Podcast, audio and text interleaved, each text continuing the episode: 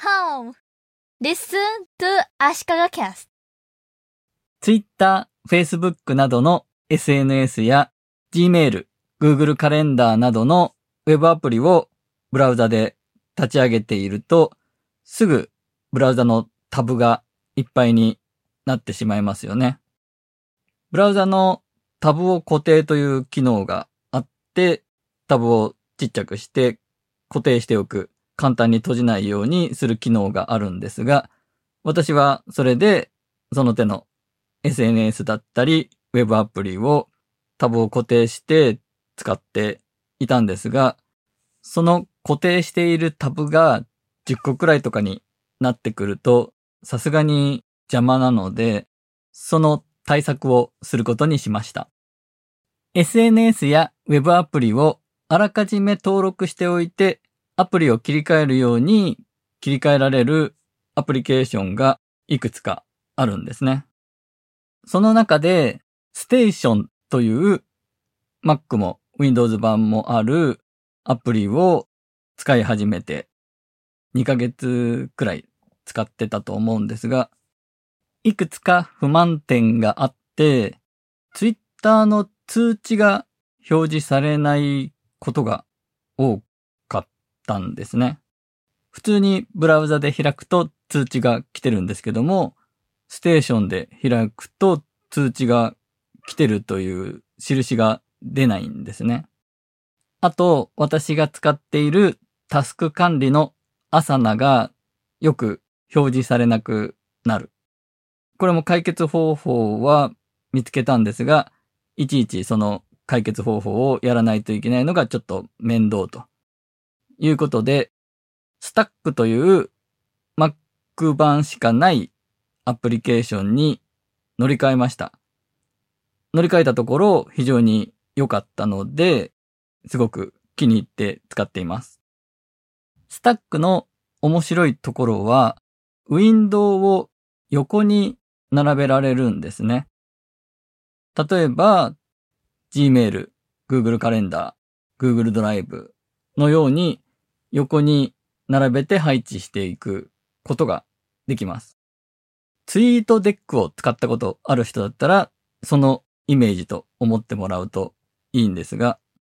ウィンドウを切り替える代わりに横にスクロールしていけるんですね。SNS とかウェブアプリをすべてを横に並べてしまったら使いにくくなると思うので、グループに分けて横に並べられるんですね。なので私は Google のグループとかタスク管理のグループ、ポッドキャスト用のグループみたいに分けて、それぞれが横並びで表示されるようにしています。ポッドキャストの更新をするときに、各回のタイトルだったり、説明文だったりを Airtable というウェブサービス使ってるんですが、それで処理して、次にアンカーに音源のファイルをアップして、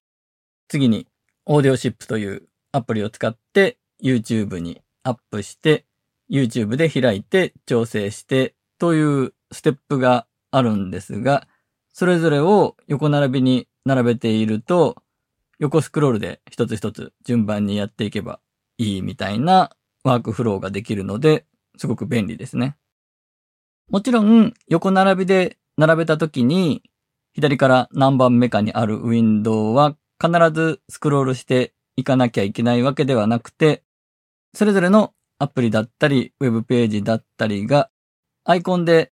並んで表示されているので、そこから選べば即そのウィンドウが表示されます。そのアイコンの並びがその手のアプリだとだいたい左側に縦に並んでるんですが、スタックだと横並びにも、ウィンドウの下に横並びにもできて、私は横並びで使っています。Mac の標準機能ではコマンドタブでアプリを切り替えられますが、スタックではコントロールタブで同じような感じでアプリというか開いている Windows ウェブアプリや SNS を切り替えることができます。前使っていたステーションではリンクがブラウザで開くことが多かったんですが、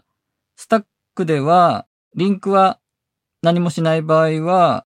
横に1個ウィンドウが新しく開いて表示されるんで、元のウィンドウの右側に1個リンクが開くので、それも便利ですね。